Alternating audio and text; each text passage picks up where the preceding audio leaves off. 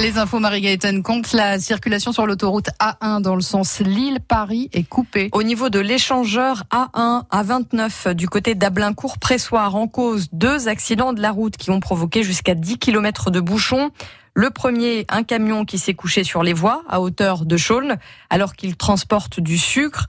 Le second implique deux camions qui se sont percutés juste avant les bouchons provoqués par le premier accident.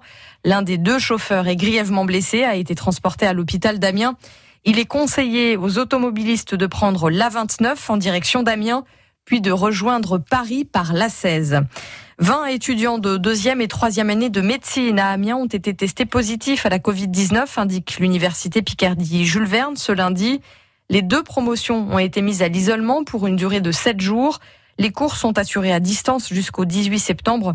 Dans le secondaire, 25 classes sont fermées en Picardie depuis la rentrée. Deux semaines après la rentrée scolaire, les élèves ont passé aujourd'hui des examens, les évaluations nationales qui ont commencé pour les CP, CE1, 6e et seconde. Des tests obligatoires et identiques pour identifier notamment les élèves décrocheurs. Jean-Michel Blanquer en a fait l'outil majeur pour mesurer le niveau des élèves en cette rentrée assez particulière.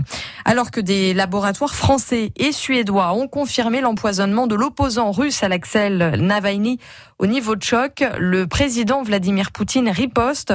Le président russe dénonce les accusations non étayées, répondant à Emmanuel Macron qui réclame une enquête crédible. Le Tour de France fait relâche. Le journée de repos après deux semaines de course, le moment choisi par l'organisateur pour faire une nouvelle vague de dépistage au Covid sur les cyclistes. Le maillot jaune est sur les épaules du Slovène Primoz Roglic. Nous reviendrons tout à l'heure dans la tribune sur la défaite en football de l'Amiens SC face au Paris FC. Mathieu Dubrul et ses polémistes y reviendront tout à l'heure de 18h à 19h sur France Bleu Picardie. L'arrivée du Quintet pour gagner, il fallait jouer le 12, le 6, le 10, l'As et le 14.